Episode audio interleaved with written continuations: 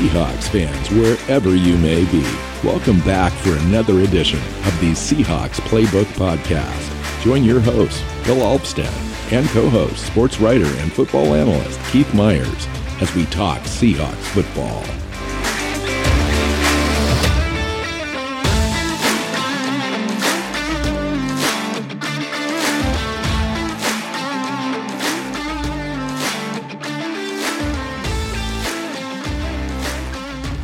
Hey, Seahawk fans. Welcome back to another episode of the Seahawks Playbook Podcast. I'm your host, Bill Alvstad, sitting down with co-host Mr. Keith Myers. Welcome in, Keith. How you doing, man? I'm doing all right. Um, it's uh, it's an interesting week. We're we're pre- preparing for uh, the Seahawks to um, play a better team than they've been playing. But I was looking at a bunch of stats today, and this might be closer than you and I originally thought but we'll get into that. You know, I guess we could probably say that about a, a number of different games um, on the schedule. Uh, it seems like uh, the way that they're playing now maybe has opened up a, a couple of extra potential wins, although the, the schedule does get uh, somewhat difficult mm-hmm. Uh, in spots. Of course, when you go to the um, the Superdome there in New Orleans to face the Saints, it's always loud and um, and uh, a boisterous crowd there. Um, and and a, and a difficult team to to beat sometimes. They've got a, a fairly decent defense. They've got some really good linebackers. They're okay on the uh, on the on the edges uh, on that team, and then they've got a couple of uh, defensive backs that may give Seattle some challenges. On the offensive side of the ball, um, you know they've got Alvin Kamara. He just came out and said just an hour ago that he's going to play in this game. Uh, it was questionable whether he was going to be uh, available or not. And then Andy Dalton looks like he's going to get his second start of the year after playing in London last week uh, against the Vikings. Uh, and they lost that game uh, right down the stretch, actually. Ended up uh, not being able to tie the game in regulation on a missed field goal, which they're terming the double doink uh, field goal, where it hit the yep. uprights twice before it, it fell short. Um, wanted to, to and we're going to preview this this entire game today. That's what this show is. I uh, wanted to start uh, with a couple of notes on the news. Uh, seahawks defensive end lj collier has been designated to return to practice which opens a 21 day window for him to uh, to be able to uh, be practicing full time with the team but not count against a roster spot either on the practice squad or on the 53 and um, Seahawks also signed Joey Hunt, familiar name uh, for fans. Um, past, uh, I think it, he, he, played in Seattle, I think, for three years as a, mostly a backup center. Keith, undersized. Mm-hmm. Um, we drafted him, spent a, a, draft pick on him. I think a late round pick. I think was he LSU or something, somebody like that. I can't I don't remember for sure. But anyway, undersized guy has been kind of kicking it around the league. Been out of the league though this year uh, Seahawks signed him to the practice squad while also cutting uh, defensive back Quandre Mosely. Um, those are the moves so far this uh, this week, and it looks like everyone's pretty healthy for this game, Keith. Um, so no real injury concerns uh, creeping up uh, as we move uh, closer to the weekend. Um, so it should be th- those shouldn't be an, an, issue for the Seahawks. Um, so this is kind of a fun game. Uh, you had mentioned it up front. Might be a little bit more challenging than maybe it was entering uh, last week, where we went against the Lions. We were both debating whether or not Seattle had enough to get by the Lions. Um, we knew it was it was going to be an ugly game as far as the defenses were concerned. The Lions being uh, right next to the Seahawks as being the worst defense in the NFL, but the offenses showed up both teams had over 500 yards, uh, well over a thousand yards total offense in that game. Lots of points scored. Fun game. Don't know if that's sustainable, um, and especially this week, given that the Saints are probably maybe a, a, top 15 defense. They they used to be a little bit better. Uh, they've fallen off a little bit, but still a challenge nonetheless. Yeah, and that's really kind of what I was referring to is that um, offensively, if you look at the offensive stats, these teams are pretty similar.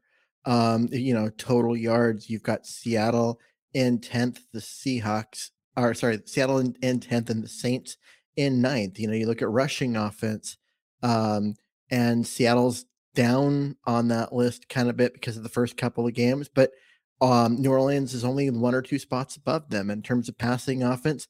Um, the Seahawks surprisingly are, are at 10th and the Saints are at 12th.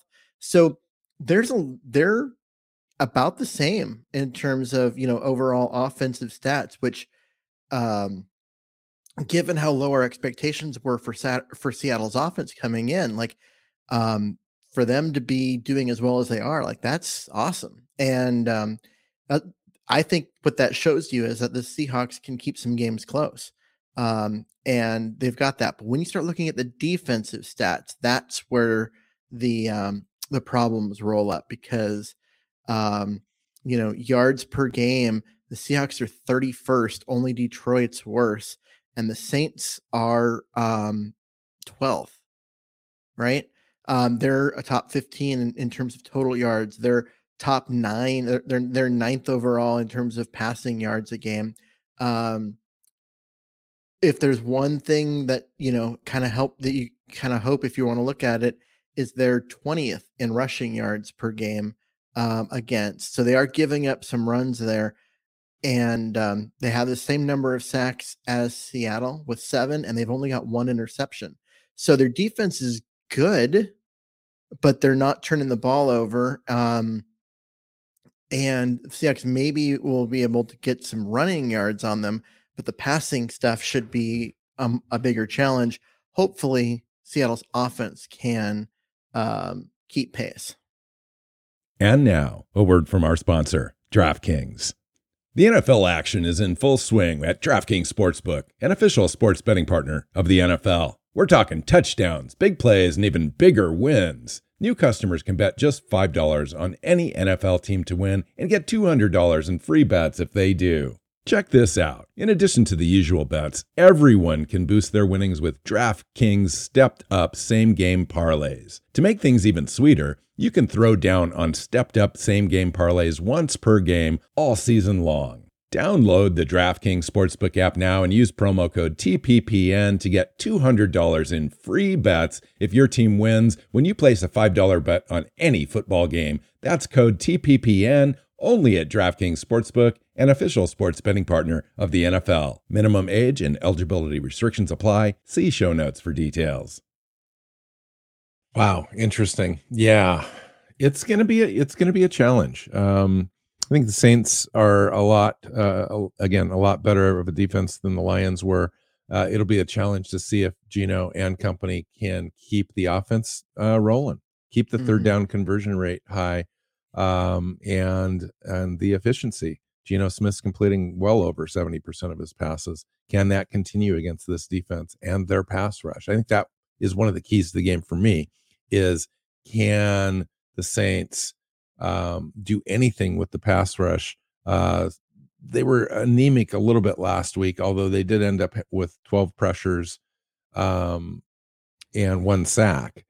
And it, it still didn't make enough of a difference with with the Vikings. Um, I think that one of the keys to the game, and you mentioned it a, a little bit, is turnovers. Um, the Saints are prone to turning the ball over when they have the offensive uh, possession.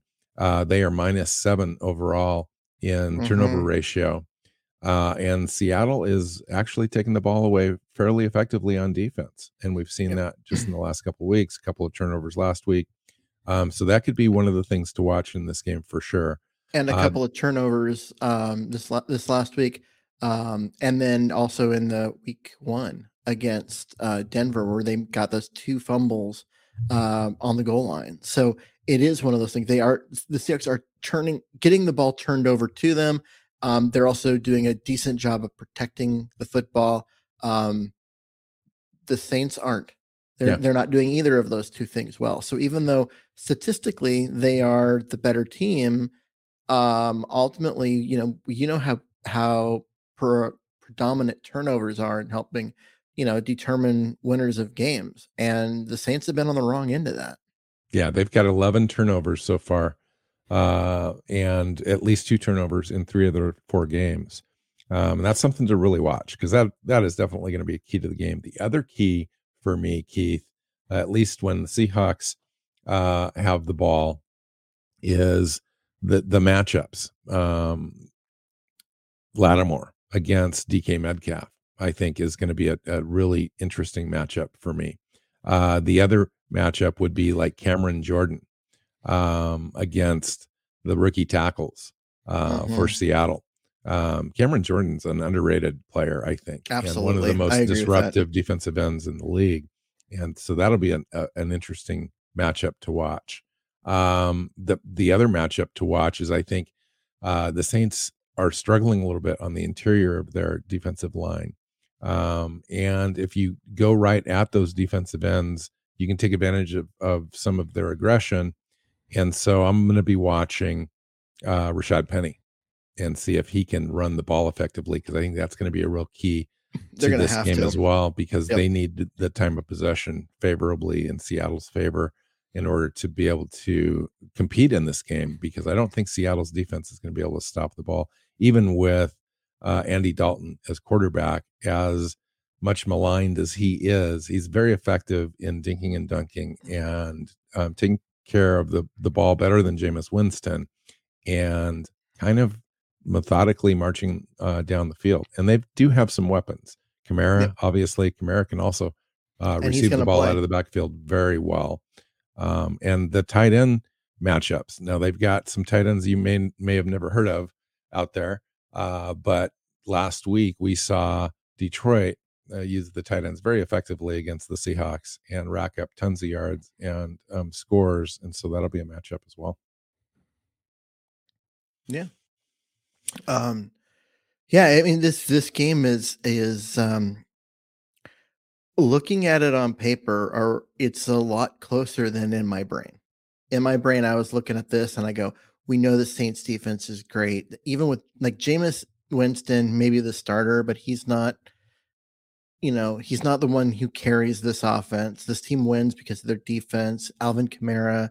Um, and you know, that's how they win. And, and so I'm thinking like um, you know, New Orleans is, is going to have this, but you start looking at it on paper and you go, well, you know, Seattle's got a chance in this one. It's closer than I thought. Now, part of the one of those things when you look at the stats is that the Seahawks have played, um, you know, Denver, which has struggled offensively, um, the Falcons that have that have struggled on both sides of the ball, and the um, Lions that have struggled um, really bad defensively. They're they've got the worst defense in the NFL statistically, at least. Um, and so that their strength of schedule is really low. Um, whereas you know New Orleans has played some tough games. Yeah. So maybe that statistical matchup is maybe it's not as close because you have it's, you it's really hard to tell yeah, it's it it, it is, and we we won't know until we get out there. I will say Andy Dalton doesn't scare me. Neither does Jameis Winston either. True, but Andy, eh, you know, certainly Andy Dalton doesn't. Um, Andy, Andy Dalton, Dalton had a heck of a game a few years ago against the Seahawks. I think he threw for close to 400 yards against them. Um, so yeah, Cameron Jordan and Marcus Davenport are their defensive ends and and guys that I'm going to really be watching. The other guys I'm going to watch for them are their linebackers. I think they got one of the best linebacker uh, crews in the NFL in uh, Demario Davis and Pete Werner. Um, mm-hmm. We talked about both players uh, run up to the draft a few years ago. Uh, Pete Werner is a guy that I really like. He's just a high effort guy, probably going to be their leading tackler and just all over the field making plays. Um, Chris Olave uh, is another player that's really kind of stepped up for them. First round draft pick this year. Uh, didn't know if he was going to have a prominent role or not, but he's turned into quite a player for them. He's their leading target guy uh, with over 335 yards receiving so far um, through the first four games. That's a guy that you know it's going to challenge our uh, corners and and specifically uh, Tariq Woolen. And so we'll see about that matchup. I'd love for Tariq to really make a statement in this game. I mean, he already has, uh, and, and just playing in- incredible ball. In fact, I would argue probably one of the best rookies overall, at least defensive rookies in the NFL. Absolutely. And if he can if he can go up against a guy like uh, Olave and dominate or, or generate another turnover somehow, I mean, th- this kid's going to make a name for himself really quick. Yeah, he's got he's got interceptions in two straight games, and um, you know he's on pace to have eight in the season, which is um, uh, that's a really good year for any cornerback any year. Um, and so yeah, he's he's getting the job. He's one of the very few Seattle defenders that are getting the job done. And um, so if he can continue to uh, continue to you know have that kind of level of production, like it's crazy how good this kid can be. And remember that no, we didn't. I know we keep saying this, but there were no expectations for Tariq Woolen this year. He's coming out of you know UTSA, um, and you're thinking very low level of competition. He was a, a wide receiver turned cornerback, but playing at a low level against not you know decent competition. It's going to take a bit. He's, He's going to have he's to a project. he's a project. He's going to have to work. And then you go in and watch him and you see some inefficiencies in his footwork and some indecision and then a couple of bad angles that are taken. And you go, yeah, he's definitely a project. Well, you know what? That project lasted about three weeks um, of training camp before he was done. and he's out there. He took over the starting job at that point. The, his, the, the you job that that coaches reminds- have done Yeah. uh, getting him from you know just a a complete project to ready to start in the NFL in three weeks is crazy. It, it's hats off to the coaching staff that's taught him, and hats off to him for putting in the work, listening to the coaches, taking everything they said, you know, to heart, and and and, and running with it. Um, because yeah, I mean, it's a it's an impressive um feat for him to go from where he was to where he is right now in such a short time. You know, I could literally have recorded the conversation that you just had and and then put DK Metcalf in front of that and had you play that in DK Metcalf's rookie year in his first four games. And the fact that you and I were talking about expectations with DK Metcalf out of the gate and trying to lower them because we were so excited. He had a little bit more upside, if you will, right out of the gate because he was just such an enticing physical specimen. And and Mhm. we were paying attention to that and the fact that he he looked so dominant and um it was just easier to gauge that. And then you take a look at Tariq Woolen. Well, he's a physical specimen too. He Oh, ran he runs faster than DK Metcalf and measures about the same size Mhm. and which is incredible. And here's this guy just turning in, the, you know, I think some dominant performances. You know, when you take a look at the entire body of work already in the in four games, that's you've got to be able to stretch that out. I know that, you know, this isn't in complete context, but in four games, he's shut down all the receivers he's gone against, and he's gone against some good guys. Sutton, Yeah, look at- Denver. I say, look at Sutton's stats. That I mean, Denver had some decent stats, and you know some other guys did, but Sutton, who is the guy that was that was up against DK uh, most of the game, he was kind of a non-factor in that game. And um, same was true. You know, it, that, that's kind of just been what's happening. Is and he he's is holding he's and- holding quarterbacks to like a under uh 50 quarterback rating when targeted Yeah. yeah, you know and so is which is wild which is yeah and and uh, and for a guy that's just this ultimate project is what what he was thought of no guess what he's not a project this is a guy that can can contribute right away i love the fact that you brought up that um that the dk metcalf thing because honestly that's such a good um that's such a great like analogy like it's it's a comparison because he was the same way right all those physical school those t- skills but you and i were both like everyone's freaking out he's going to be so good i'm like let's keep our expectations lower because i don't want people to be disappointed in his rookie Right. year because rookie receivers tend to have a hard time contributing um, up to the level that people expect they really break out in their second and third year um now it didn't matter it Yeah, just didn't right. matter um and it just goes to show you you can't teach that kind of athleticism you either have it or you don't and these two guys are athletically special even amongst NFL players, all of which are good la- good athletes. Um, well said. And so, uh, and I, for me, like the the knowledge of this goes back to Zach Whitman, um, who did all that work with SPARQ and um, you know his site, which was Three Sigma Athlete back in the day. I'm not even sure that site's up anymore.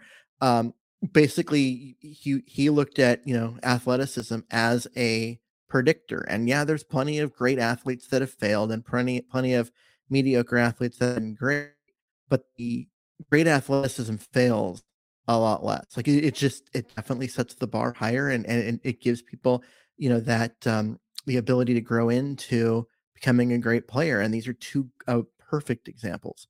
Um, some of the greatest athletes you'll ever see wear a football uniform, which is scary to think because, like I said, all NFL players are good athletes and they've just been able to dominate early in their career. Now, a word from our new sponsor, Raycon.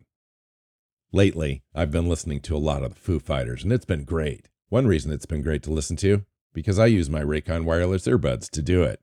Raycon's everyday earbuds look, feel, and sound better than ever. With optimized gel tips for the perfect in ear fit, these earbuds are so comfortable and they will not budge, trust me. Raycons give you 8 hours of playtime and 32 hours of battery life. Raycon's price just right. You get quality audio at half the price of other premium audio brands. It's no wonder Raycon's everyday earbuds have over 50,000 five star reviews. When I'm using my Raycons, I have three customizable sound profiles, earbud tap functions, and noise isolation. Whether I'm in the studio or listening to my favorite band, my Raycons are great. Go to buyraycon.com slash TPPN today to get 15% off your Raycon order. That's buyraycon.com slash TPPN to score 15% off. Buyraycon.com slash TPPN.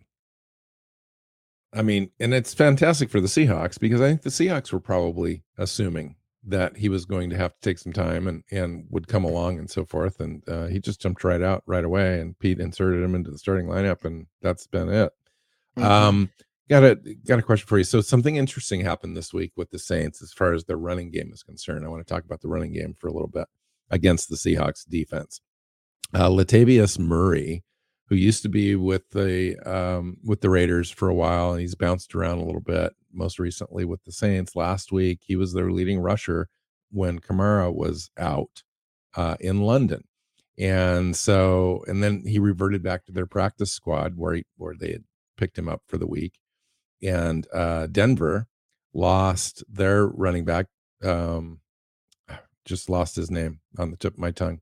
Uh, lost their running back for the season. Um, with an ACL and MCL um, this last week, and so they picked up Latavius Murray from the Saints, and so now the Saints uh, have lost the the rights to him. But luckily for them, Kamara is back this week. I want to talk to you a little bit about that, what we can expect. Seattle last week against the Lions uh, gave up 145 yards, 5.8 yards per carry, couple touchdowns. That's been a continuing ongoing theme for every team that they've faced this year. Yep. Can we expect the same thing against the Saints or will Seattle have some sort of plan to slow them down if you want to turn a team into a one-dimensional team and if you could happen to take the run against uh, away from the Saints, I think you win this game. Um, but that seems to be a huge challenge for the Seahawks. Yeah, I mean, you take away Kamara and and make Andy Dalton beat you, and you're going to win. You know those situations.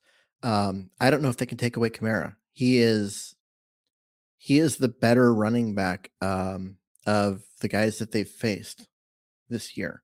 Mm-hmm. Um, you know, depending on how you um, how you categorize um, Deebo Samuel with the 49ers.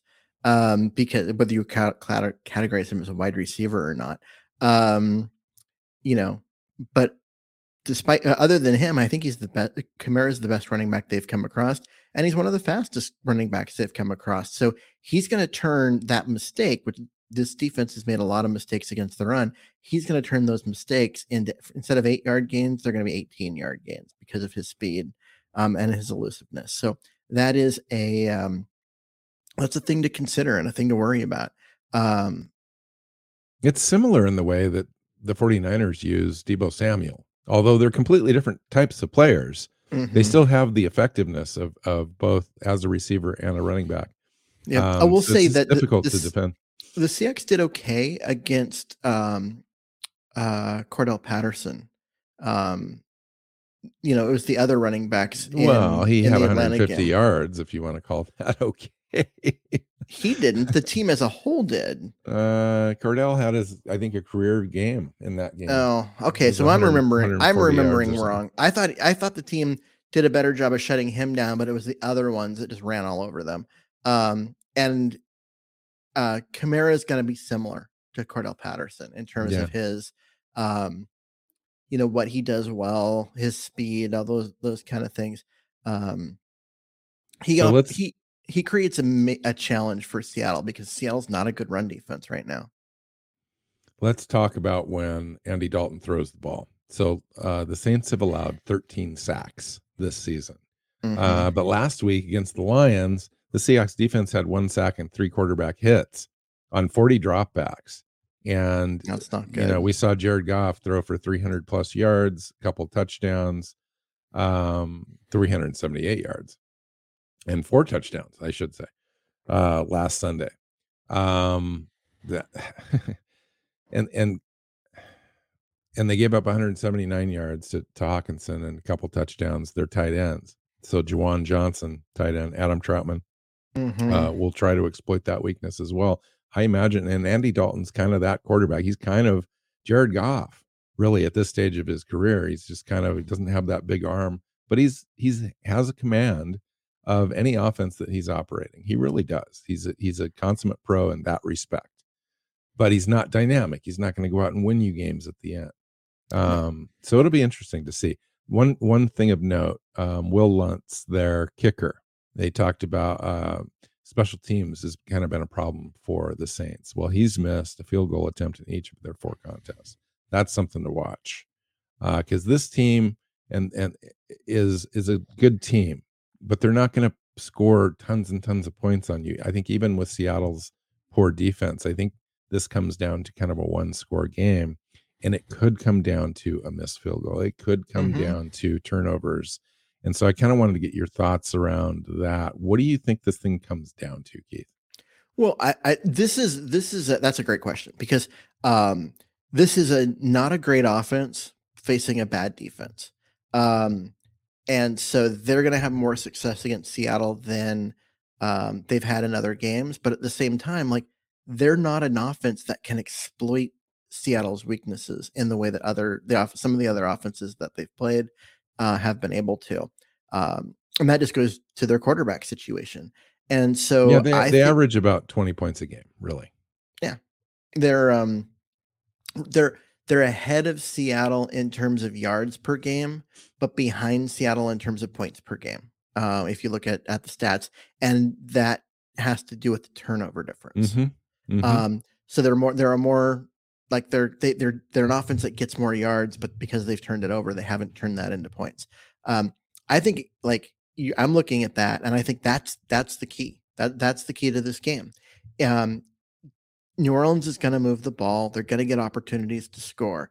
Can Seattle keep them out of the end zone the way they did Denver? And can the um, Seattle get them to turn the ball over like they did? Um, you know, well, uh, the last they're actually doing pretty good as far as uh, getting turnovers and can they protect the football which they've actually done a good job of this year. So it it it um, it really to me comes down to to that. You got to keep the saints out of the end zone give your offense a chance and not turn it over give your defense a chance. Um, and so, with so that you got a chance. let let's key in if we can just for a minute on seattle's offense. Mm-hmm. Uh, with without regards to opponents. But we can talk about uh, the Saints a little bit. But let's talk about Geno Smith and, and the effectiveness that he's had so far this year. Uh, by the way, uh, NFC Offensive Player of the Week. Congratulations, Geno Smith. Absolutely. That's a that's a great thing. Nobody's expected this, really. No, the, the level it's, it's well deserved. He's, he's yeah. He looked he looked really. People keep commenting that I'm like a Geno hater. I'm not. I Geno has played fantastic, way above expectations. Um, so far this year. I don't think he's a long term answer, despite that. I just, I just don't, and you're going to have a hard time convincing me otherwise. But I'm not going to sit here and say he hasn't been good, because that would be a lie. He has been, um, and him getting, um, you know, the player, offensive player of the week, like, good. He deserved it. I mean, you look, go, go back and rewatch that game. He carried, you know, that offense. He did everything you could have possibly asked him to do. Um, he looked fantastic. So I'm, I'm, I'm all for that. And, um, now, now transition into this game. yeah, Uh, can he continue the completion percentage? Can he continue to convert third downs? Can he put the offense on his shoulders yet again? Because I don't know that the defense is going to get those stops or generate those turnovers. There's no guarantees that that's going to happen. Can Geno Smith win games and overcome Seattle's poor defense? See, this is where I think this is where people are going to be mad at me. um because I don't think so. Um when up against good defenses, his completion completion percentage doesn't go down, but his yards per attempt does because everything becomes a dump off and they have a hard, hard time converting on third down because you know, he's getting completions for 2 or 3 yards. Um and that becomes a struggle where against these bad defenses the last two weeks he's been throwing the ball down the field um make getting those completions like last week it was up over 10 uh yards per attempt which is crazy for him um crazy good in case you're curious where that landed um but it but yeah he's been uh but he does that against bad defenses against good defenses he still completes 80% of his passes but does it for four and a half yards per attempt um, and that's not going to cut it. That's not going to be good enough. So I've got, you know, one of the keys to the game for me here is the the pressure. Um, because St. Louis is going or not St. Louis, uh the Saints are going to generate some some pass rush here. Cameron Mhm. Jordan and Marcus Davenport are good at that. Last week they combined, they had one sack, they shared a half sack each, uh, and 12 pressures combined. Um, so they are going to, and then the Lions only had three pressures all game. They didn't touch Geno Smith. They didn't have any quarterback hits and no sacks. Our our offensive line is playing great. Can that continue I think it this team? can. I think I think our one of the things like offensive line play, like they're going to struggle on the interior against great interior pass rushers, guys like Aaron Donald. Um, and they're going to struggle at times against, you know, elite outside guys that do a good job of not just rushing, you know, around the corner, but going, you know, power rushing through people coming inside, guys like Nick Bosa. These are guys that um, our offensive line is going to struggle against. Um, but even then, like the way that they've played, especially the two rookie tackles, I know we keep talking about them, but they keep making us talk about them by being good. Um, you know, Cameron Jordan is not Nick Bosa. He's not going to come inside and overpower um, a guard. He's a guy that's going to going to you know try and get around the edge. He's going to try and beat a tackle. Well, good luck getting around Abe Lucas because it's not going to happen. Um, you know, that, and that's the thing. Seattle's. I mean, it is. It's tough for guys to get a lot of pressure on Geno, and it's it's it's weird saying that because it's not like um they've been good on the interior. They I mean they've been up and down as far as the the interior of the line. Um but this might be the best uh, offensive line that Seahawks have had since 2013. And I- that's I agree. and that's weird to say because it's not like it's great. Um, but the two rookie tackles have suddenly solved so many problems uh, that this offense has had. I'm excited for the future because when you've got two rookie tackles that are starting, those those guys are going to go together, and and so this could this is a kind of a ten year deal. This Yeah. isn't just like the next three years or whatever. They're going to resign these guys. This is going to be mm-hmm. like the stability force on the offensive line for years to come. I Now, you can interchange a couple pieces here and there, but yeah, I don't know if people realize just how weird this is. Um, and I know people have talked about, oh, you know, it's only once or twice, you know, in the last 30 years, you know, two rookie tackles. And, but there's a difference between starting a rookie and having a rookie be successful and having a rookie look dominant at times. Um, starting a rookie, uh, um, you know, or especially a, two rookie tackles happens because of necessity, because guys got hurt or whatever. The Seahawks have other options, like at right tackle. Jake Curhan could be playing. He played last year, played pretty well, um, but he can't get on the field because Abe Lucas has been too damn good. Abe Lucas has arguably been the best offensive tackle rookie in the entire NFL. Absolutely. And there's there's um and we were talking Evan Neal. Yeah, I was looking at that etc. Um, you look at you compare. I mean, Evan Neal is like one of those guys that that, that was thought of as being like mm-hmm. just an absolute sure thing. Like, there's a reason why everyone said he was a top three pick and and all of that. Um, and he looked dominant in college. Let's, I mean, let's absolutely. Let's um, at Alabama but he is he is a guy that is going through typical rookie growing pains. He does look like I mean the future is great with him, and I'm not going to say it's not. I'm just like oh he's a bust, um, but he hasn't been as good as Abe Lucas, and that is well okay. So now we need to back up just a hair, and we need to talk about perspective, and we need to talk about teams they've played and players True. that they've faced and so forth. Now, Abe on the right side, probably not going to face quite the level that even uh, Cross on the other side, on the left side, is going to face as far as talented pass rushers are concerned. It's going to be close because they're interchangeable in the NFL and they move back and forth. But, yep. You know, Abe Lucas has been the better run blocker out of the two. And there was the questions abound. I mean, that's why you fell to the third round in the first place. Is people questioned mm-hmm. whether he could be a complete uh, tackle in the NFL, and they didn't know if he was going to play on the right side or if he could play on the left. And he's got the feet to play on the left, but he never know, did blah, in blah, college. Blah, he was a yeah, right tackle only, and there's yeah. there's a lot of reasons why he fell, um, and all of them tend to be about a lot of concerns about nothing. I mean, he's a so, good run blocker. So I think he uh, he I gotta toot our horn a little bit. He leads the NFL rookies in pancakes, and I think he's third in the NFL if I remember seeing reading that stat right. Um, out of all offensive linemen in pancake blocks, that means he's put his guy on their back as much as anyone in the NFL.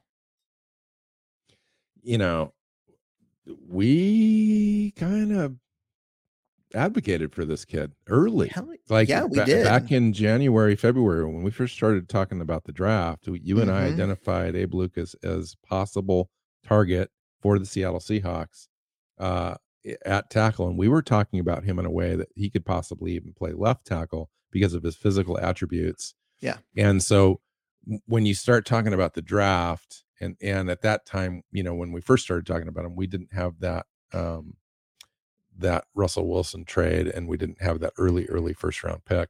But so we were talking about him as a second, third, fourth round kind of option, a guy that in case the draft fell away from us, we went other directions. We still had options at, at tackle later in the draft, and his name was prominently uh, over and over again talked about in in that sort of a situation. And even once we the Russell Wilson trade happened, and you knew that Seattle was going to have a top 10 pick that they could go get a tackle um, like Charles Cross, you and I continued to talk about Abe Lucas because if the if Charles Cross or, or Trevor Penning didn't end up in Seattle, there yep. wasn't another guy that you trusted to come in and right. be that left tackle of the future. Right. So you were going to draft Lucas. Yeah, and you were going to end up going a different direction in the first round, draft the defensive tackle, defensive end, something else. Mm-hmm and Abe Lucas would be your backup, and you'd go get that. Turns out, if you had a redraft today, even today, like four games into the NFL, Abe Lucas that, kid, that kid goes pick. in the first round. Abe Lucas is probably the first offensive ta- offensive lineman coming off the board. Wow. Right? I mean, do you, do you disagree with that? I'm trying it's, not to be it's hard. It's hard to uh, disagree with that based on the level of play we've seen so far. Yeah, I mean, I I still think that um, Evan Neal's going to go high because he just he checks all the boxes. He looks like he's going to be great. He just and his level of competition was just next level. Yeah. Um, but if you if you look at just NFL production and you go with a uh, in a redraft um, of last year's draft, he's been the he's performed as the best offensive lineman in in the out of all the rookies. Wow. And he was a third round pick. Wow. So the Seahawks knocked it out of the park with with several of their picks. Charles Mhm. Cross, Abraham Lucas, Boye Mafe looks like he's going to turn out. Uh, Ken Walker hasn't even had a chance yet. Uh, but he the looks way he played in co- yeah. the way he played in college, he's going to get his chance at some point. Tariq Woolen. Tariq Woolen is the diamond out of the draft. If you had a redraft of, oh God, Tariq Tariq Woolen, Woolen. Tariq Woolen might go in the first he's round. going to be a first round pick ahead of Carrera Elam and and a few other guys. I mean, really, I mean, yeah. knock it out of the park, right? So Yeah. you, you take a look at all of it, and it's like, who knows? Anyway, um, The So- may have gotten may have gotten three, not just starters and and good starters, but three Pro Bowl level guys. Um, Yeah. in this draft, with the two With a lot of offensive tackles and three, yeah. And, and and maybe we don't we don't know what guys like Boye Mafe and Ken Walker are, are going to finish developing into, but just based on their their their production so far through four games, those three guys all look like they are capable of playing Pro Bowl level football for the Seahawks. for ten years in the NFL. And yeah, at least. And to get that in one draft is crazy. It's just crazy. So what do you got? Tell me what you got in this game, man.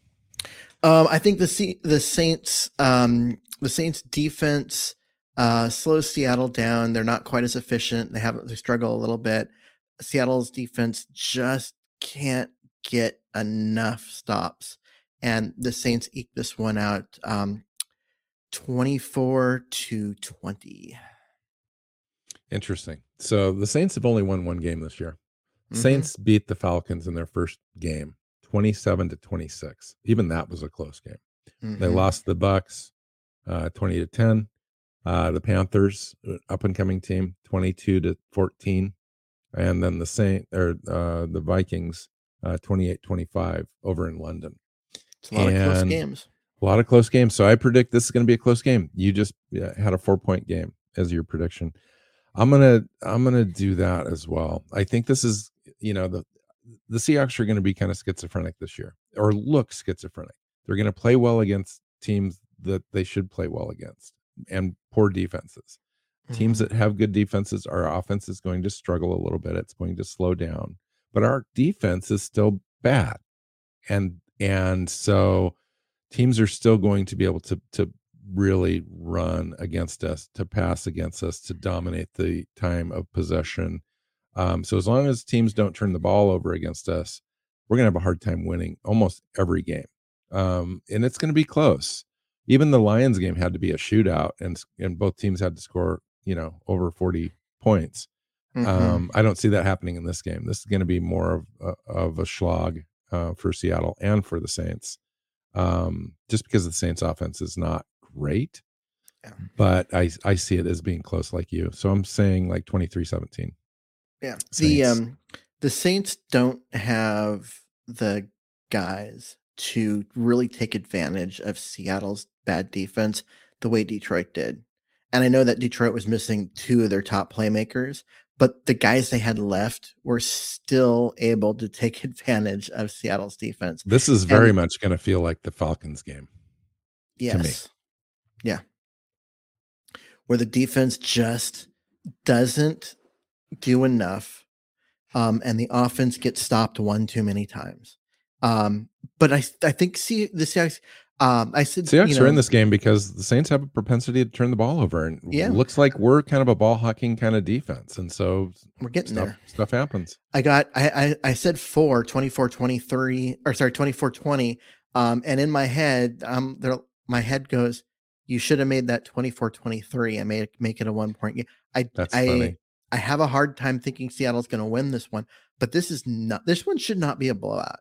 This isn't going to be like the San Francisco game. No, Now, and and also look at San Francisco, they're only 2 and 2, but God, those mm. two wins have been dominant. That defense is legit. It is. It absolutely is.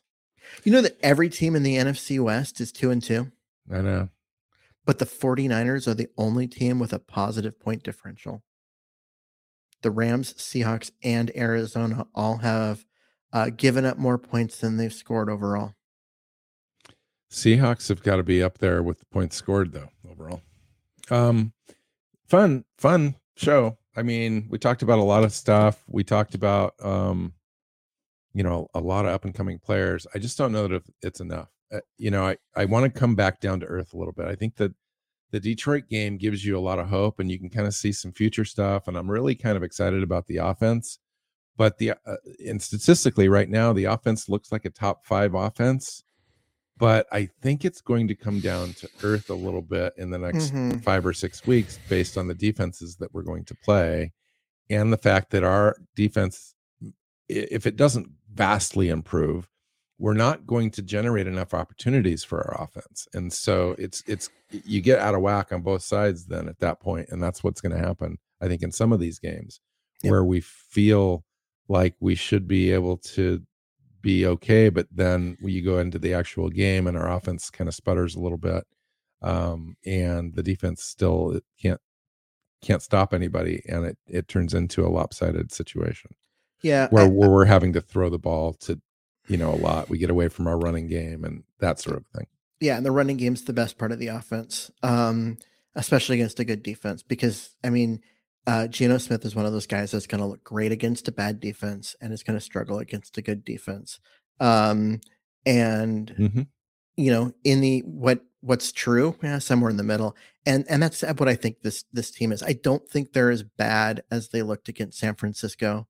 Um, Except for the defense, no, the no, defense is bad. The defense, I'm, I'm talking about the offense. I, I don't think the offense is that bad, but I also don't think the offense is as good as they look during against Detroit. Detroit's the worst defense in the league. So Detroit's just- the worst defense statistically, even worse than Seattle. Yeah. Um, They're 31 and 32. and 32, but um, Detroit is 32. And um, Right. So yeah, any any offense is going to look good against Detroit. and they really are. And So, so, you, and so you it's have kind to of like, temper that a little bit. it's kind of you, you look back at last year with Geno, right? That he played a couple of um, a He played this dec- Saints game.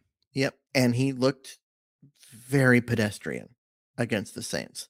Um, Yes, had a he chance- did. He had, a, had- like 123 yards passing in that yep, had the ball in his hands at the end of the game with an opportunity to win, and could not get a first down.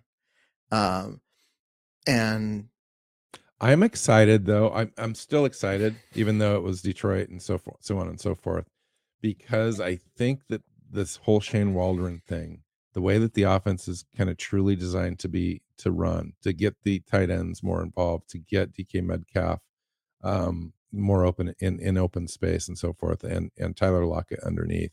Sure, we're not taking those deep shots. We are taking a few per game, uh, but but those everything else kind of makes those deep shots possible for Geno. I think, you know, without operating in this offense, I think they're optimizing Geno's skill set.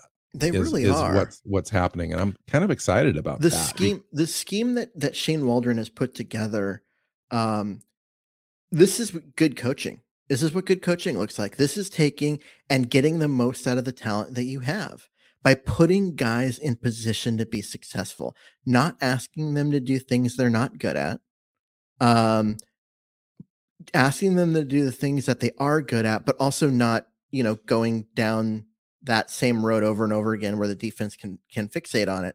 Um it, this is what good coaching looks like. We weren't sure that was going to be the case with him because last year looked so rough at times. But now, in this year- retrospect, what do you year- what what do you say about Russell Wilson? Is because Russell Wilson looked the same with three separate coordinators, Keith, and now again in Denver. yeah And now we're seeing Geno Smith operate in this offense, and it's looking more dynamic. And more dynamic meaning they're using it's the, the entire field. Well, they're using the entire field. It's it's it's within this the system yeah but Geno as opposed gen- to gen- dynamic gen- as far as yeah throwing the ball Yeah, over the he- top and the moon he doesn't generate that stuff. explosive he doesn't generate explosive plays Right. the way the way Russ ever did Um, but they're not asking right, him but to. here we are they're as a top not- five offense. asking him to. They're not a top five. They're top ten. I think they're ninth overall. Um, Geno's Geno's top five quarterback statistically in like a number of different categories. true. That's just And crazy. let's and and yeah, I mean, let's see where we're at in 10 weeks. But Like said- nonetheless, yeah, like I said, he, he it hasn't been a dynamic offense, but it has been an efficient offense. Um, well, when you score also 48 points and and 550 yards of offense, it's pretty dynamic. But dynamic, Keith. Yeah, Sure as heck is fun to watch. It's it's Detroit, man.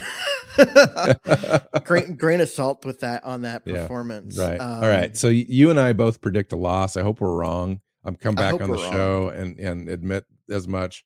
Um I think and- the Saints are. I picked the Saints to win that division. I still think they can. That division just overall is not not a good division. Um, the Buccaneers offen- though are they gotta be the second or third best team in the entire NFL though, Keith. no, no, I don't agree with that. In the NFC, sure. I mean, in the NFL, you know, yeah. you take a look at the power rankings around the NFL, and I everyone's don't got care them, got about 'em up there. power rankings. I know you me- don't, but I mean, it's a good barometer. If you No, blend all of them together, you got a lot of opinions out there that say that they're the top three or four team in, in the NFL right now. No, Buffalo, They're- Kansas City. they're top ten. I would put I would put you know eight or nine teams above them, and and all of them but the Packers would be in the AFC. Okay, so let's get out of here. Let's uh, have, have a great game. Enjoy the game. It's an early game again, 10 a.m. Uh, So Mhm. we seem to do well at uh, at 10 a.m. games with under Pete They've won. They've won eleven of their last 12 10 a.m. games. Yeah, or 14 out of the last 15 or something like that. Yeah, crazy, right? Um, find Keith on Twitter at Myers NFL. You can find me at NW Seahawk. The show is at Hawks Playbook on Twitter. You can find us on our website, SeahawksPlaybook.com. You can find us on our YouTube channel. Just look up Seahawks Playbook Podcast in your favorite podcast platforms and make sure you hit the subscribe button and share it if you like it. So until next time, go, Go Hawks. Hawks. Seahawks Playbook Podcast listeners, thanks for joining us for another edition of the show. You can find us on Twitter. Bill is at NW Seahawk, Keith is at Myers NFL, and the show is at Hawks Playbook. You can listen and subscribe to the show at SeahawksPlaybook.com.